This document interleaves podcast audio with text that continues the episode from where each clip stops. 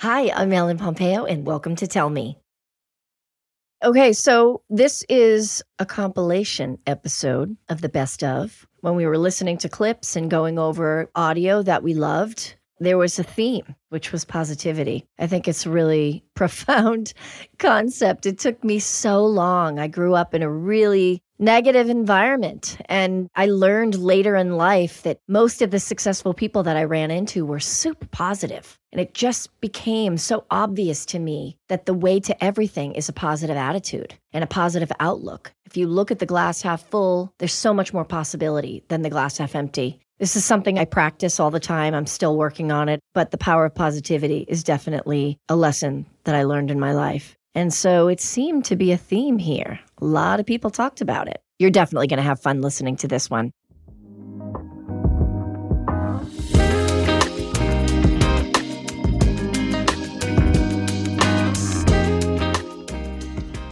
Hi, Tinks. Hi, good morning. How are you? I'm good. How are you? So we have to start with like, you have to tell me where Tinks comes from. It's a really funny story. When I was younger, I was actually not that confident and it bothered me. I wanted so desperately to be confident like the other girls. So I was home for the summer and I watched this movie. It had Kirsten Dunst in it, and it's a movie that not a lot of people have seen. I think it's called Strike. And anyway, in it, there's this character called Tinka Parker, and she's like the coolest girl. All the boys love her. So when I came back to school that fall, I told my friends, You guys, I have an alter ego now, and her name is Tinka Parker. And when I'm her, I'm really confident and I'll say anything. And they were like, okay. It was kind of my Sasha Fierce moment. And slowly but surely, I sort of just became her. And so it, Tinka Parker got shortened to Tinka, which got shortened to Tinks. And so now it's been my nickname for 20 years. The moral of the story is sometimes you have to fake it till you make it with confidence. And that really does work. I tell myself that all the time. And I have an alter ego too. My assistant has named her Sanjalina. Sanjalina, I love that. Yes, because Sanjay Gupta did the podcast. And sometimes I get so overwhelmed. Yeah. I freak out and I'm like, I'm doing too much. And Sanjay, he does so many things. I mean, among them, like brain surgery once a week. Right. No big deal. no big deal. So I was like, how do you do brain surgery, be on TV, write books, do podcasts, and you're literally the happiest man I've ever seen. I mean, he literally just glows. Yeah. And he was like, Well, these are all, you know, opportunities. I get to do all these things. Yeah. They're not chores. It's not stuff I have to do. I have the privilege to do all these things.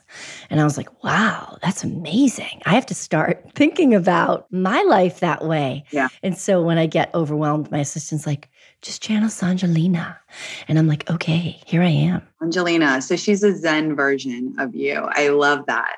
No, it's true. Actually, it's so funny. My girlfriend said that to me the other day. I was like, freaking out. I called her and I was like, I have so much to do. I'm not going to get it all done. She said, You have so much that you get to do. And I was like, That is such a good reframe. I'm so lucky to be busy, but it's hard. It's hard sometimes. I had a full crying meltdown yesterday. Sometimes it just gets to be too much, but now I will think of Sanjalina when I have those moments. Now you have three personalities. Yes, the more the merrier, you know, when it comes to personalities. I feel like it's good. It's like my 7-year-old. We have to put on different costumes and be different people. And actually it's a good device for us. We should start that. Yeah.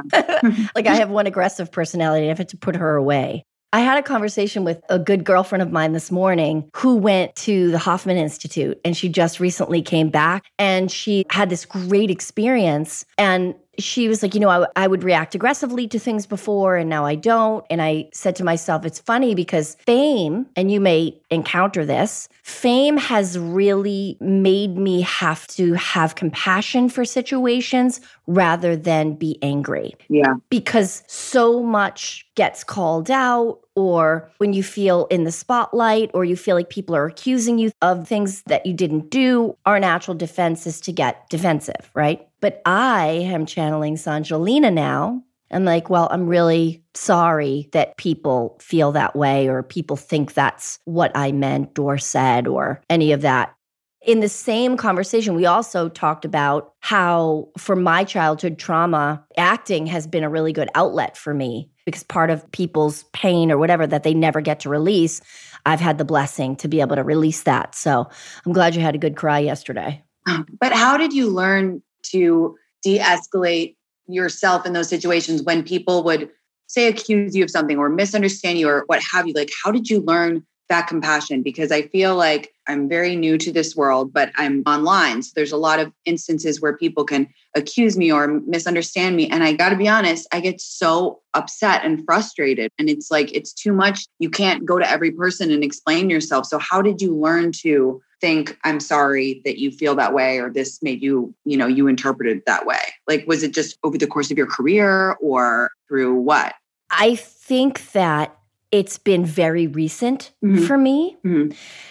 And I think because social media and our media in general is such a clickbait society now with cancel culture and everything is so heightened, mm-hmm. I've really been forced out of self care to look for another, yeah, like look for a kinder way to handle these emotions. And I, I probably didn't come up with it on my own. I've listened to whoever I follow on Instagram, motivational stuff, listen to people who are super positive. Right. And that is one great thing about social media is I love all the positivity that you can find on there if that's what you're looking for and help you think about things or reframe things in a new way. There's another woman I follow on Instagram and she held up a sign on Instagram. She holds up, holds up signs. The other very powerful thing that I saw her say that really helped me was there's power in not having to explain your side of the story all the time. Yes. I love that. I love that. I don't know if she ever said this, but I always have this quote in my head from, um, by the way, I'm very into mantras and, you know, positive thinking and all that too. So I think Kate Moss said that she had this phrase, don't complain, don't explain. And sometimes that helps me when I'm like, oh, this comment that this person wrote about me, they don't get me, they didn't understand my joke. I think, don't complain about it and don't explain yourself. It's not to do with you. And also, what Oprah says, she says, you know, if people speak about you behind your back or without knowing you, that's their business. That's their business. That's their whole thing. So that's another one that I'm like, hmm, you know what? I don't know that person. They don't know me. Forget it. That's their business. It's not mine. So it's a work in progress, though. It can be difficult. It is. It's an interesting choice for you because, you know, you have this incredible education. You went to Stanford, you're a writer. There's other things you could do. Mm-hmm. And yet, your frequency and your vibration really is speaking to so many people. You know, and which is interesting because there's so many people trying to be influencers who want to break through on social media and just are not able. And then by happenstance, whatever your frequency is, whatever your vibration is, the tone of your voice, the things you say. I think it's a combination always when people are attracted to someone, whether it's an evil person or a good person. Mm. I think your frequency and your vibration speaks to a certain sect. It's like a radio dial, right? And you're choosing to put yourself, which is a very brave thing to do. And I hope you get credit for that. I hope you give yourself credit for that. Who cares if anybody else gives you credit for it? I hope you give yourself credit for it because it's a brave thing to do to put yourself out there in the line of fire, which is exactly where you are. And it's something I've struggled with doing this podcast. Why would I put a microphone in front of myself and say things that people can pick apart? Right. And there's bravery and courage in that. And that's a message that's always going to benefit young women, I think go back to your point of whether we put on our Tinx armor yeah. or we put on our alter egos, whatever gets you through the day. Rihanna says that too. Rihanna says, fake it till you make it. I see a TikTok or a reel of Rihanna saying the same thing.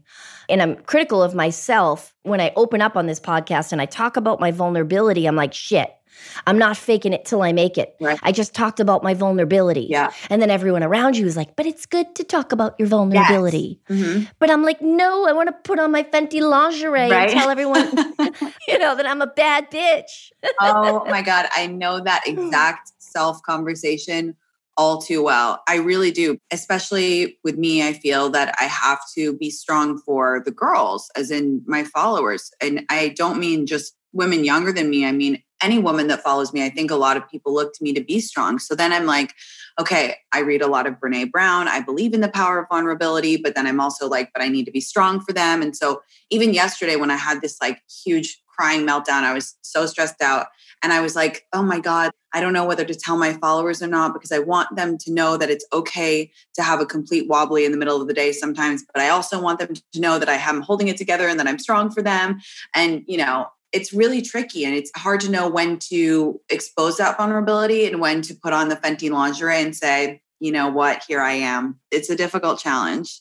Or a balancing act. I love that reframe. Mm-hmm. Yeah, it's making me think of your conversation with Barbara Corcoran, who I love. And I loved that conversation. I didn't see the whole thing, but I saw a piece of it where you said, I learned from every experience or from every job. Mm-hmm. And that is such a valuable piece of information.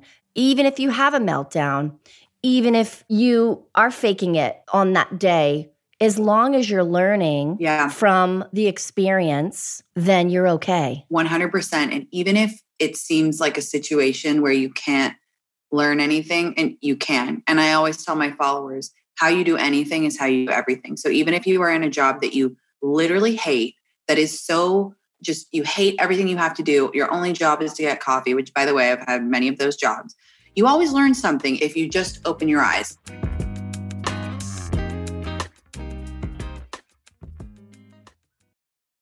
Yes, men, it is okay to cry.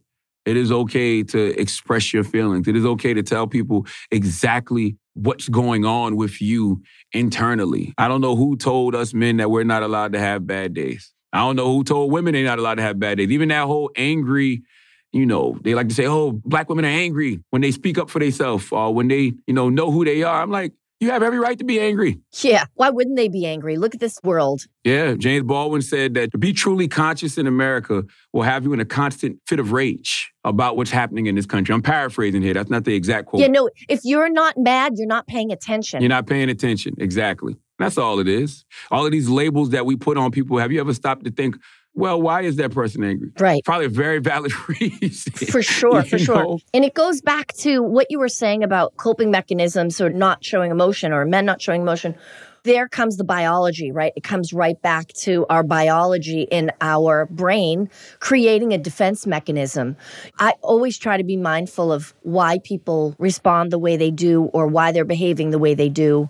You know, it's a reaction to something to survive, you know? 100%. And projecting is a thing too, you know? So, like I said, sometimes people say things to you, and I don't like to use the word triggering no more. I like to use the word activated my man Resmaa Menakem, he wrote this phenomenal book called My Grandmother's Hands. It's been on the New York Times bestsellers list for like 100 weeks or something crazy like that. But he always says, don't say triggered, say activated. Because ah. sometimes you hear things or feel things or see things that activate something in you. It's such a more positive. Yeah. Phonetically, it's more positive. Activate. I love that. Thank you. I love it. Triggering, I think, puts you on the defensive. When somebody triggers you, then you automatically, it's like fight or flight almost. Your body registers them as an enemy. But activated just means like, whoa, wait a minute. You're bringing something up in me that I'm fully aware of. And it may not be you, it's me, an internal issue that I haven't dealt with. So let me not project any pain onto you because you activated me. You know what I mean? I always want to make sure I'm not just projecting old wounds and old pain onto people because they have no idea that, you know, those things activate me. And it's good, right? Because it really helps in the workplace. Like it's things that I'll hear and immediately I might snap a little bit like, no, I'm not doing it. And then when I sit down, I take a deep breath and I'm able to explain like, hey, hearing that activated this in me and brought me back to displace, you know, are activating a feeling in me that I'm all too familiar with and I'm not trying to feel at this moment. So it really has nothing to do with this particular situation. This is why I reacted in that way. And I'm telling you, it really helps for conversations, not just in the workplace, but in your personal life as well. For sure. And workplace situations are definitely challenging, especially where there's a lot of people around all the time. You know, and sometimes if another woman is experiencing something and that would activate something in me, when I was going through something, no one ever stood up for me in this particular situation. So I immediately want to stand up for someone else and say, you know, this shouldn't be happening. And even it has nothing to do with me, I would feel the obligation and the responsibility to stand up for another woman. And then I had to learn the hard way that not everybody wants you to speak up for them. Mm. You know, whatever that is, whatever that activates for someone else, me thinking I'm doing something good and I'm doing what I should be, which is standing up for a coworker isn't necessarily always received in the right way. And that's another challenging dynamic I've had to sort of navigate and learn lesson the hard way is can't always advocate for other people. They don't always want you to. Yeah, I don't know if I'm necessarily advocating for individuals as much as I am for ideologies a lot of the time. Like that situation just happened to me in the past like 10 days. Like, you know, there was something being said in the workplace. And at first I was upset about what was said about me. Like I heard the whole story and I was like, I can't possibly be this upset about what was said about me. Because there was really nothing valid said about me. And then I had to sit back and think, and I'm like, oh, I don't like that this person is bullying this person. Cause that's literally what it was. It was like a male woman dynamic. And it's like, you would never talk to me like that. That's why you went to vent to her. But he may not see it as bullying, but what he did was bullying. And that's what really activated me because it's not about sticking up for that individual, even though the person is somebody I love dearly. It's about getting rid of the ideology that you, as a man, can do this to a woman. And you would never do this to any other man in this building. So when I'm going at that person, I'm not going at the individual, I'm going at the ideology. Why? Because I don't want my homegirls to have to deal with that. I don't want my daughters to have to deal with that in the future. I don't want any woman to have to deal with that in the future. So we have to nip those ideologies in the bud as opposed to saying, you know what, I'm standing up for said individual.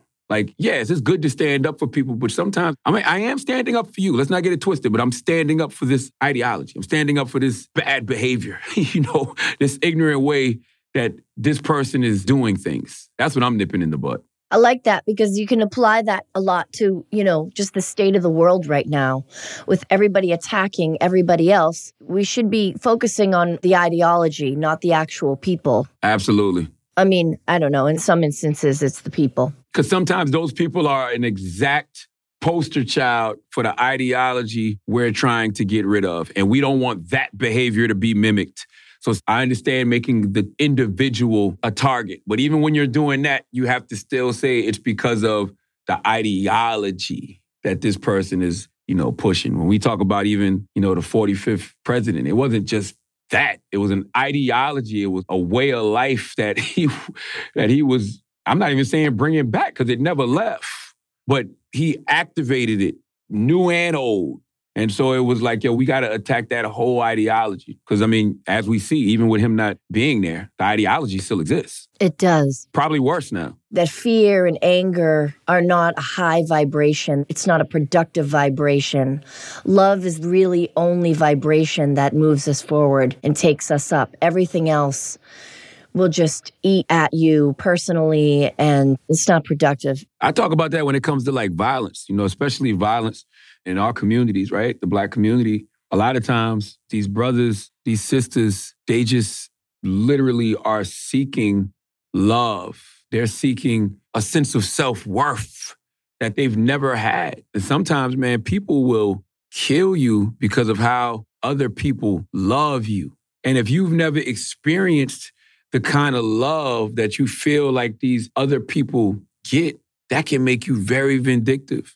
That can make you very jealous. That can make you very envious. There's certain things I see people do to other people, and I don't just dismiss them. I go, that person is hurting. That person has so much trauma that they haven't dealt with. Like that person is really going through it because there's no way he would do that or she would do that if they weren't going through something. And you know, it's easy to say, oh, throw the person in jail or give the person the death penalty. Hey, man, everybody got to deal with the consequences of their actions. So I get it. But man, sometimes we failed those individuals because these people might have been crying out for help since they were kids. There might have been so many red flags since they were kids. But who picked up those individuals and poured into them and let them know that they were loved and they were valued and they were appreciated?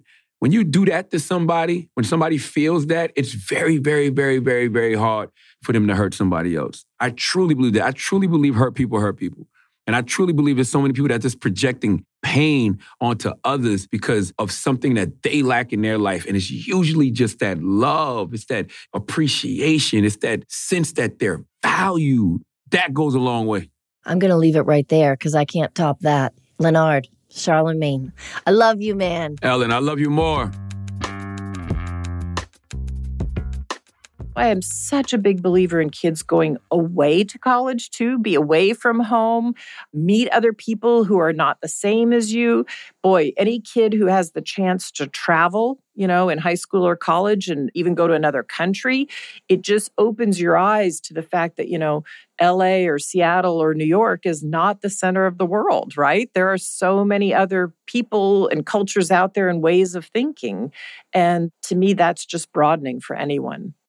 Yeah, it's interesting because I think in every state, no matter where you are, I think it was Taraji P. Henson said one time in an interview that I saw, you know, I grew up in South Central Los Angeles, and I hope I'm getting this right, but Hollywood seemed like another world. And really, it's just 11 miles away. Mm-hmm. So that definitely exists for young women. So Melinda and I are encouraging all of you young girls to get on the train or the bus if you can and just go explore. Take a day trip to the nearest big city. Go with someone, be safe, but take a day trip to the big city and just see what else is out there because it will open up your mind for sure. Absolutely. And I have to say, one of the reasons I want so many women to do well in all kinds of fields and including media is young girls look up to those role models and say i can be like that character. I can be like that news anchor. You know my oldest daughter who's 25 she's in medical school right now and she and her two best friends in high school on sunday nights what did they do? When they finished their homework they plopped down and watched grey's anatomy and two of the three are in medical school today right? I mean media does have an outsized impact on role modeling. You could be like this person, right? And the show you're on, the female characters aren't anything all alike. There are lots of different types of characters. And they could say, oh, I want to be more like that one or more like this potential type of doctor than that one. That is really, really important. It's why we need more female leaders in all types of positions in the country. It's powerful. Representation really matters. It's true. Well, Melinda, this was an absolute joy to talk to you. I'm really happy and grateful that you made the time, and I thank you for everything that you do. Um, sorry, oh, sorry. What? What? Oh my Marina, goodness, she's Marina told me she was a recipient of the Gates Found. I'm going to cry. Gates Foundation. She went to college for two years on the Gates. My assistant, Marina. Yes, wow! Why didn't you Oh my gosh, Come that's so here. great. What? Yes. Get in here. Are you gonna cry? Wait, come on camera. Hi. Melinda, this is my assistant, Hi, Marina. So nice to meet you. Hi, Marina. Where did you go to college? In Florida, but I went to high school and they were starting a program called Early College. Sure. Funded by you guys. And so I got my AA for free in high school. Wow. Oh my gosh, that's fantastic. Congratulations. Thank you. That's exactly the kind of thing that I love to hear. When I meet people who it's like, oh, they were able to do something different with their lives because of a program they had access to. That's just great. It did. It helped me go to school. Oh, well, I'm so glad to meet you, Marina. It was nice meeting you as well. Yeah. okay, she is shaking. Uh, I, Laura threw me under the bus. oh, no. oh my goodness. Is I can't so she's in my house every day all day long and she never mentioned this. Oh. This is like such an exciting episode of the show. oh my goodness. Now I have to give her a raise, you see? Wow. Thanks. Wait, Bye. is that not magic though? Isn't it amazing? Yeah. You said, how do you remain hopeful? It's exactly that, right? Even when we see bad news headlines every day or something, but then you see somebody like Marina, you know, who's on a different path in life. That's what keeps me hopeful.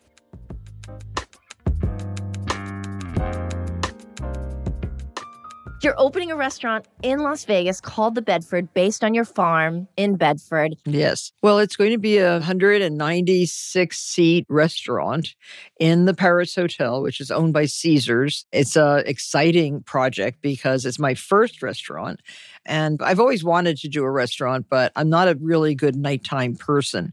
So, you know, by about 9 30 10 i want to go home and restaurants do keep you out a little later than that if you're serving dinners. I do really well with a breakfast restaurant but this is going to be a lunch and dinner restaurant. The recipes are all based on my favorite foods seasonally grown very beautifully prepared. They're my favorite recipes so we're going to have quite a varied menu but it will change with the seasons and the whole restaurant looks like the interior of my winter house which is the farmhouse that I live in right here in Bedford. So it's very exciting. They have done a phenomenal job replicating my home, down to the figural marble that they're using in the kitchen, to the upholstery, to the faux bois stenciled walls, to the muntins on the windows. Everything is so authentic. You know, they'll let me choose all the wines, of course, and everything. And we're going to be serving our Martha's Chard, which is our new Chardonnay from Treasury Wines, which is also 19 Crimes wines. And it's delicious, by the way. Do you drink wine? I do. I do drink wine. Okay, well, I'm going to send you a couple of bottles because I really want your opinion. It's a light burgundy, aligoté type Chardonnay. So it's not that oaky, heavy, buttery wine that we're used to calling Chardonnay. It's a very nice recipe. And I worked on it really hard with the wine company. And I think it's a very good wine. So we'll see. It goes on sale very shortly. We're pairing it up with Snoop Dogg's Cali Red. He has a Cali Red wine, which broke all records last year for a wine launch. Now, remember, this is inexpensive, accessible, but well made wine. So it's going to retail for about $14 a bottle, which is extremely inexpensive for a nice bottle of wine. And hopefully, our red and our white will go very nicely together in a two pack. So, do you get the joke? Yes. so, but on both, yes, So- that was a good one. She tells jokes too. I do, I do. Snoop said, That's dope, Martha. That's dope. so, I knew I made it as a comedian when I made that joke. Nice. The pairing of you together is just genius. You guys are just genius together. The big uh-huh. lighter, everything you do. You were just here in LA, We were doing Puppy Bowl. Puppy Bowl. Puppy Bowl for Animal Planet and Discovery Plus, which will be on the same day as the Super Bowl. It's in the afternoon for you to get ready while you're making all your various hors d'oeuvre and snack foods for the Super Bowl. You will have to watch the Puppy Bowl because it's charming and it's uh, it's basically a way to get people to adopt all the hundreds of thousands of needy dogs that are available right now in shelters. But it's also a place to show the amazing acrobatics that dogs can be trained to do. These dogs are really special dogs. So it's kind of fun. Yeah, I love watching it with the kids. My kids love to watch Westminster and all the dog shows. I have five dogs, all adopted. What kind of dogs do you have? They're all kind of some version of a poodle mix because I have asthma. So I like a poodle mix because I don't suffer so much. I don't need my inhaler to be around them. I like poodles. They're really charming and super smart. I have never really been attracted to poodles. I like the large poodles, the standards. Yeah. And then I met some large poodles at Stephen Gambrel's house. Candace Bushnell has two of the most fabulous poodle dogs you've ever seen. But those dogs are so beautiful and so obedient. And they're they're very human like. I get a little nervous having dogs that are too human like around me. I really like dogs to be dogs. And I also don't like dogs to be obsequious. So that's why I have French bulldogs and I have chow chows. Chow chows are aloof and fabulous, and mine are very friendly, but they are still aloof. And I like that. And they're generally not bigger dogs, although I've done a pretty bad job of training my Emperor Han to ask for snacks every now and then. Now he puts his paw on my knee to ask for a snack, which is so unchow like. I mean, it really is beneath him. And then I have Frenchies who are so needy and wanting, but also fun. So very different from poodles. Very. Yeah, I used to love Italian greyhounds. I had Italian greyhounds. Oh, How I got into poodles, my husband's mother had passed away. And when I was cleaning up her things, I found a picture of my husband as a boy with this little toy poodle. And he was just so sad. So I wanted to make him happy. So I bought him the same kind of toy poodle that he had in this picture because he looked so happy as a little boy holding this little toy poodle. Thank you for having me. Thank you, Martha. It's always a pleasure to talk to you. Thank you. Bye bye. Ciao.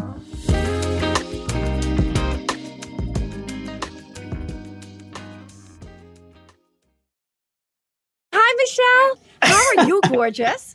How are you? I love the theory of the beauty in breaking, and we'll just start to sort of break it down piece by piece. But I think thematically, based on the Japanese art of, Mm-hmm. tell us about that. Yes. And I I practice saying this. I'm going to butcher it and I apologize to everyone in the world, but kinsakuroi, Better than I would have done. the art of well repairing broken pottery and the theory as I understand it is that you have pottery, a treasured objects and it can be broken just by the mutability of life. There are cracks that appear, it falls, it breaks. But instead of just discarding it, it is repaired with an amalgam of precious metals, whether it's silver, platinum, yellow gold. And so, in that process of repairing it that way, the cracks, the breaks are actually highlighted, and the vessel is thought to be more beautiful for what it has survived and how it has rebuilt um, thereafter. And I feel the same is true for humans because because no matter what, part of the deal of being human is that there will be pain and there will be suffering. And so the question is what we do with that and how we heal from that. You know, I never romanticize trauma, but I want to acknowledge it and acknowledge that when we take the opportunity to heal ourselves, we can then become stronger, more resilient, and then also be there for others in their healing process, should we choose it. And for me, that's the whole point of this life. It's incredible. I loved the analogy so much. It's a Japanese tradition. And, you know, your book opens with a quote by Hazrat. I will butcher this too. I'll do my best. Hazrat Inayat Khan. Mm-hmm. God breaks the heart again and again and again until it stays open. And I think it's incredible. And so I'd love to hear you talk about and tell us another thing. And I think this is something that you and I actually have in common. And I should say we've never met before, but this really struck me as you had a difficult childhood. Mm-hmm. Your father was abusive toward your mother. Was your father also a doctor? Yes. He was. It, Yeah. It's sort of like you touch on it, but not too much. It's more about his abusive nature. But I did gather that, which is an interesting fact, that you chose the same profession. So you used your trauma as a child and you found a way to make a life with it and sort of monetize it, if you will, make it have a purpose in your life. And I did the same, I think, with, you know, my mother passed away when I was four. This trauma caused all this emotion, right? And so I found a way with acting. I found something to do with all that excess emotion. And that's the thing I'm, I'm most grateful for. And I feel like comparatively, in emergency medicine, especially emergency room medicine, you talk about having to assess a situation very, very quickly. Unlike a specialist who is getting, seeing a cancer patient or a patient with suffers from migraines or whatever, they have time to look over their information and, you know, it's a series of meetings. With you, you're getting trauma and it's just flying Yeah. in the door and you have a split second to assess how to treat that person what to do first you know the three i've played a doctor for 18 years i open keep the airway open you know all of these things and that takes a very special i always say medicine is a calling right um, especially I feel that especially true for emergency room physicians because it really is a, a calling because you're literally dealing with trauma after trauma after trauma. Yeah. And that is a special skill. And so the way that you not only write about it, you have this incredible balance in your writing and it seems in your work and life. You've mastered this incredible balance of writing about trauma, but writing about it with such grace and beauty. and conveying, you know, when that baby is on that table and you're having to try to resuscitate, you know, a two month old, your mm-hmm. heart is just breaking into pieces. And you reach this incredible balance of you're on the edge of your seat with this book, and then the grace of your emotion and how you dealt with that. And then similarly, in your life, how you deal with this profession, how you deal with this trauma, mm-hmm. how you deal with all the emotion coming at you constantly, and find a way to still sleep at night and keep your soul nourished. And I think that we could apply this to anyone listening who's in healthcare or anyone who aspires to be in healthcare or just in life in general. I mean, I think a lot of us right now feel like there's so much coming mm. at us. Mm. And you found a great way to balance that. And you talk about that in the book. You tell us about your meditation practice and your yoga. And I think yeah. that's so important. Thank you for that. And I do agree. And I will say, just like yoga, it's a practice, it's a lifestyle, it's part of my life. You know, one of the reasons I opened with that quote about God breaks your heart again and again until it remains open is that there will be a steady wave of challenges and opportunities and experiences that break our heart. And they can break us open. You know, one of those experiences, and I speak about this in the memoir, I actually I open with this in the memoir, how I did grow up in an abusive household with a father who was a batterer. And so as a result, my home life was extremely unstable at any given point of time. I didn't know if there would be danger. Would I need to? Even tiny me, little Michelle me, was strategizing how I could be safe, how I could keep my family safe. Um, when I say family, I am referring to my sister, who's close in age with me, my brother, who's approximately nine years older than me, my mother. But as a child, this is what I was going through in my mind. So even when I was young, there was this triage system that, you know, now I use those words triage, now I'm an ER doctor, that I was going through because I just had a snapshot. Is this moment safe? Is it not safe? And we have to make an intervention, or maybe it just looks like it's unsafe and it's going to blow over. Turns out those are exactly the tools, the skill set that I need to apply now in my profession.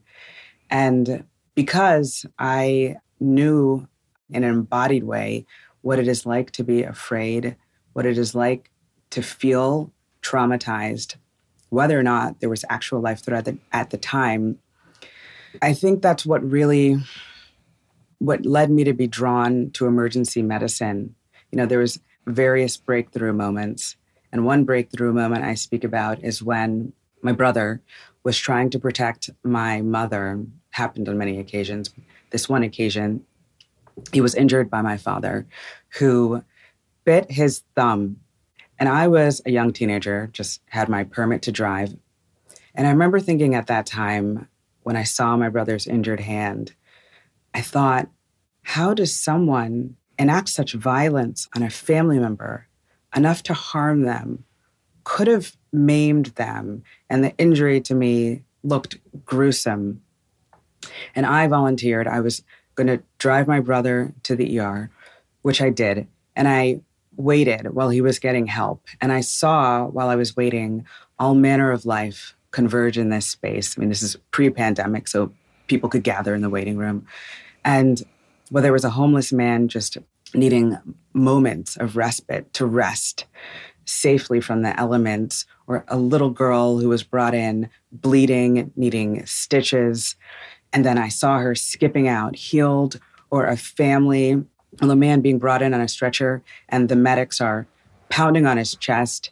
They're pumping air into his lungs, and then seeing streams of family member come in, asking for him, looking for him. And one way or another, no matter what happened to him, they were going to have to find a way forward. They were looking for some kind of miracle for him, miracle for themselves. And that was one of those times when I saw that waiting in the ER. I knew that I wasn't alone in this. I knew that we were all looking for healing. And I saw that it was possible.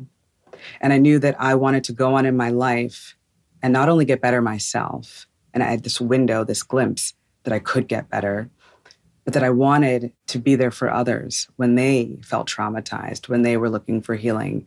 And so, yes, that's an example of how I've used that pain to get me to the next stages of my life. And I've never forgotten that experiences, others. And while we don't forget our trauma, I think that we can heal from it. I think we can live in a way with it that deepens us, that is propulsive in positive ways. I agree. I think that if you have the gift of emotional intelligence, you can try to look at that trauma and pain and say, what can I do with this? What can yeah. I turn this into? And the same way the Japanese do with a cracked vase.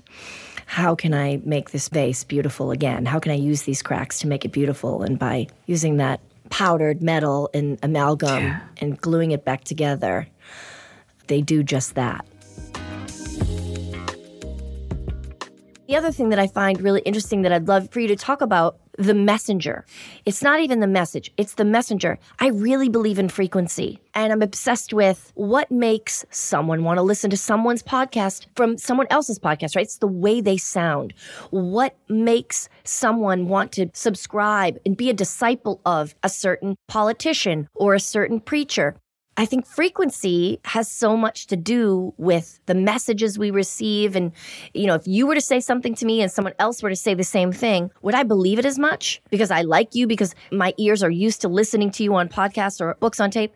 So am I more receptive to your ideas when you present them as I would be, I don't know, someone else? And I just think it's how cult leaders have been able to get away with what they get away with. It's it's like the messenger and the voice and the frequency with which that voice and that message hits our brain or our ears do you think that plays into our belief systems? The question of messenger versus message is so critical. It's not what was said, it's whether you trusted the source of what was said that really drives how much credibility you attach to it and and whether it influences you. And I think we're doing so much of this. I mean, this is this is one of the reasons I sat down to write Think Again is I kept seeing people say, well, I'll listen to someone because their opinions make me feel good. Like, no, that's not how you learn. You learn by listening to people because their thoughts make you think hard. And I kept seeing people kind of seal themselves in echo chambers and filter bubbles where they would surround themselves with people who agreed with their conclusions. I'm like, no, you evolve your beliefs and your thinking by trying to hang out with people who challenge your thought process. And I think that we're in a source credibility crisis right now. You know, we've obviously given many people a megaphone or at least a microphone, and it's too easy to find people, you know, who share your views and basically tune out everyone else. And I think one of the better ways to solve this, if I were running a social media platform, for example, is let's give people a credibility score in different domains. So you should listen to me much more on topics of work and psychology than when I start to talk about music or COVID or chemistry, right? Because I don't have expertise in those areas. And I don't think we're differentiating that way. I think people listen to a podcaster or a thought leader and they assume they're equally credible on everything, when of course we're all smarter and less intelligent on a range of topics.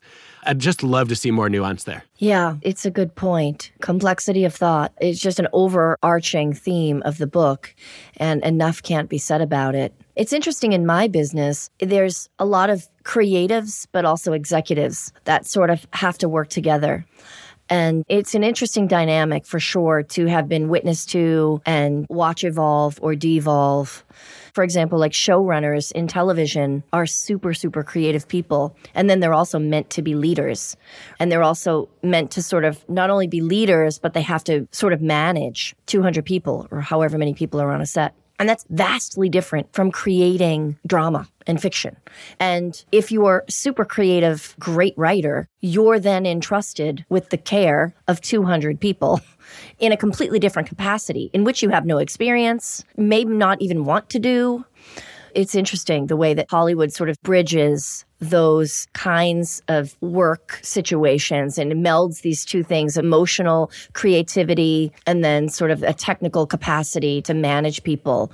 I mean, they have support systems on either side, but it really all falls on them if any one of those systems fall short. And I imagine that to be one of the most challenging jobs in my line of work. I think it's a more extreme version of a problem that we see in a lot of fields. I think the the original term for it in sociology was the Peter principle.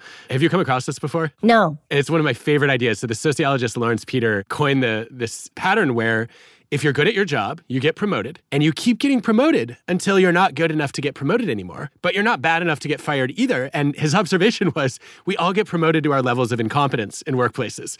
Because uh, if you're really good, you keep rising. And then when you're not quite good enough, you get stuck. And there's some new research by Alan Benson and colleagues, which basically says look, when somebody's really good at a role, that doesn't always mean they need to advance to another role.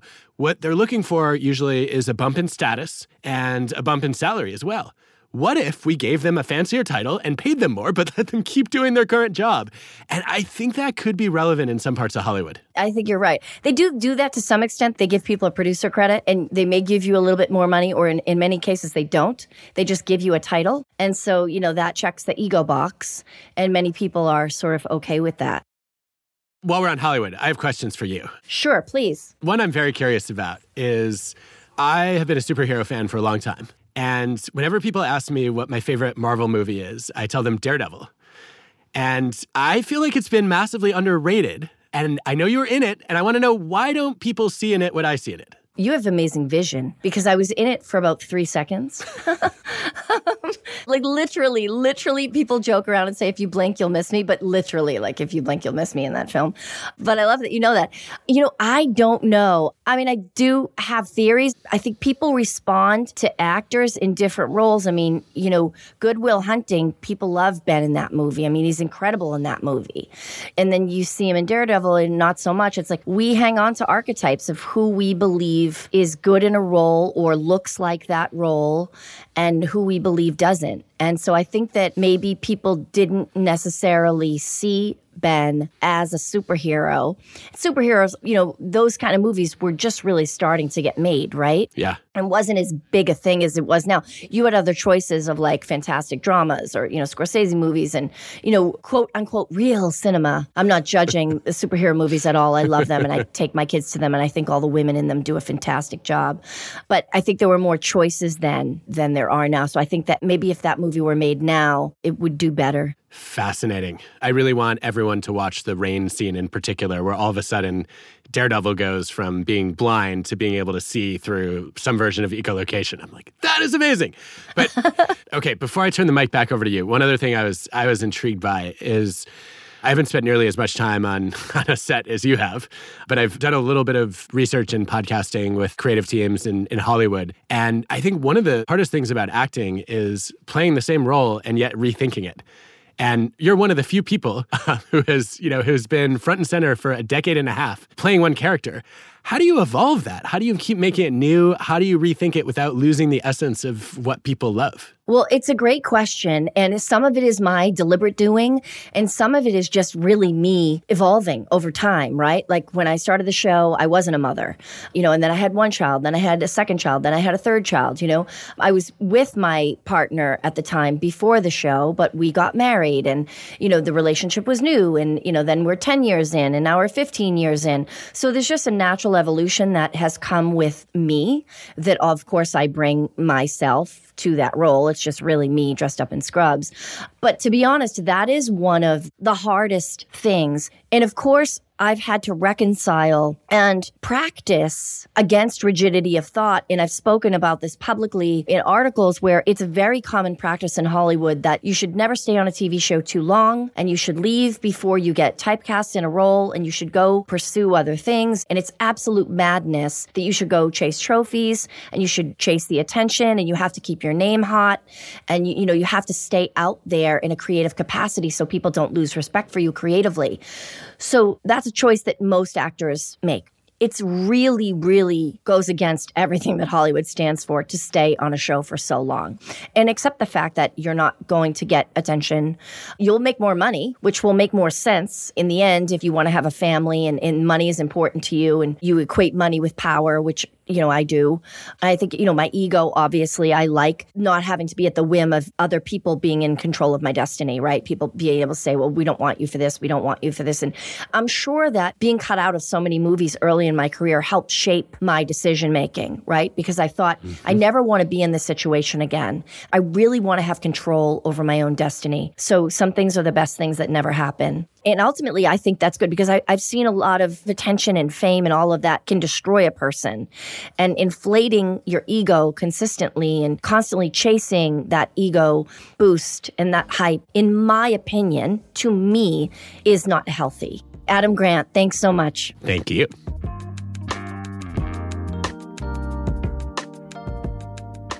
A lot of why I feel it necessary to be socially engaged is because it feels like it gives my platform purpose. And so, if anything, my work there relieves a lot of pressure. And it may sound kind of oxymoronic, but the one thing that I run into all the time, and I'm sure you're familiar, one, I feel like whoever plans red carpet events like has a master list of when the world's going to be in chaos and is like, and then we're going to put a major red carpet there. and nothing feels more trivial to me than having this crazy opportunity of having a team that you love get you ready for three hours and wear this crazy cool dress and sit on this carpet and the world is burning and you're trying to figure out kind of what to do because there are such heightened differences between the world you're experiencing at that moment and the world and the actual reality everyone else is living in.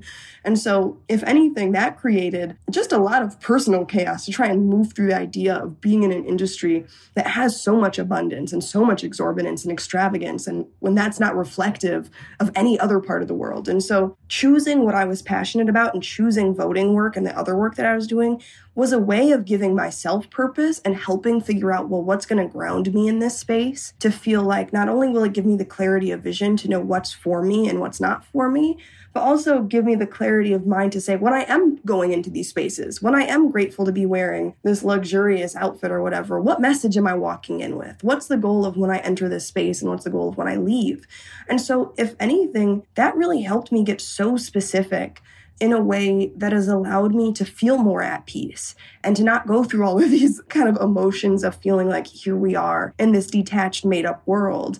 And so that's one thing that's actually been of service to me. And then in regard to just kind of general pressures, one thing that I did recently is got off of Twitter. And I did not realize how much I had a literal Twitter voice in my head dictating what I felt like people were going to respond to. And what it was doing was it was kind of undercutting my knowingness of saying everything that I do is thoughtful. I'm not going to get everything right, but I promise you I thought through it. I thought deeply about it. I was in conversation with my friends and my mentors about it, thinking about the pros, the cons, the repercussions. And so the Twitter voice was adding this strange pressure of the unpredictability of somebody's critique, and I was giving it so much weight that I was totally ignoring the fact that I am a thoughtful human being that wouldn't do anything that felt not right. And I may still have lessons to learn and mistakes that I'll make, but at least those are choices that I made versus trying to work in reaction to this kind of fake voice. And when I got got off of Twitter, I kid you not, the way in which I felt so much lighter in how I move. I feel so much freer in terms of when I'm approaching new opportunities and decisions because I also know that my accountability network are now people that care deeply about me and want to see me grow. So when somebody is coming to me with, hey, have you thought about that? Hey, you need to give consideration to this. It's coming from such a different space. It's not some random voice that has nothing to do with you, but somebody that's seeing you and say, I want you to be better. I want you to progress and grow. So I'm going to give you this so that you can learn from it. And so that's released, I don't know how much pressure. I did not realize how much being so involved in social media was changing what I did. And then I think finally, the other thing I did was also figure out where can I be useful? You know, one thing I realized was because I've always been politically engaged from a young age, there are a lot of opportunities because of it. But on the flip side, I was also trying to figure out like, what can I help be an expert in? Because if you hear me everywhere, every single time with a different message, as much as I genuinely care about everything I speak about, it kind of dilutes what my particular purpose and efficiency can be in the space. Because there are going to be other experts that can handle something much better than I can. And so taking off the pressure to feel like I was also a newscaster commenting on every single thing that happened in the world also meant that I felt like when I'm participating, there's a greater impact because I'm helping fill a space that only I particularly have the capacity to do, or I'm helping contribute in a way that's unique to me versus being one of 10 billion people feeling like I have to comment on this when I'm still learning myself about what's happening, or I'm still learning how to grapple with or how to be of service. And so those have been the three kind of tenets that has really shifted whatever pressure I had felt prior and allowed me to focus on what feels most authentic to me. I love every single word that you just said. I don't know how you feel, but from the outside, you are just a fantastic balance of thoughtfulness, having fun, and living your life with purpose. So I hope if anybody listening does not follow you on social media on Instagram, I hope they start following you immediately because you're really striking a nice balance and being so inspirational to so many young people. Thank you. I just tell my daughter, whatever Yara does, just do whatever Yara does. That's like my thing. I'm like, I don't know the Mm-hmm. answer, but Yara knows it. So just do whatever Yara does. And I love your dad's, like your mom always shows. Chocolate Mommy Love is Yara's mom. Mm-hmm. And she's one of the most gorgeous women you'll ever see. And she's also my fitness guru because like Yeah. she always does her workouts on her Instagram. So I'm like, if she can do that, I can do it. Yes. And then she always shows off those beautiful plates of fruit that your dad makes Yes. For her. And I just, the love that your family has for each other is such a source of inspiration for me and puts a smile on my face every time I check in. So, so much gratitude and love sending to you and your whole family. And I appreciate you taking the time to talk to me today. Well, thank you so much. And please know before I got on, I got texts from the whole family to say hello. And so that love is being sent right back. I think we're grateful. I mean, just knowing how you've paved the way before I even was in the ABC family or in this industry, but then to know you personally and to feel the impact personally of even knowing how we can advocate for ourselves in this space and make this space more enjoyable has been so impactful, especially as I enter these new years of being a producer and being more involved. So thank you so much. And thank you for thinking of me for this wonderful conversation. You have the best day. And I think the last thing I just want to say is we're always moving forward. Whether we, you know, you said I'm going to make mistakes. I say I'm going to make mistakes. I've made plenty of them, Lord knows. But as long as we keep moving forward and keep good energy and positive energy in our heart, we just got to keep on keeping on. Yeah. So I love you, Yara. Much love to you. Bye bye. Bye.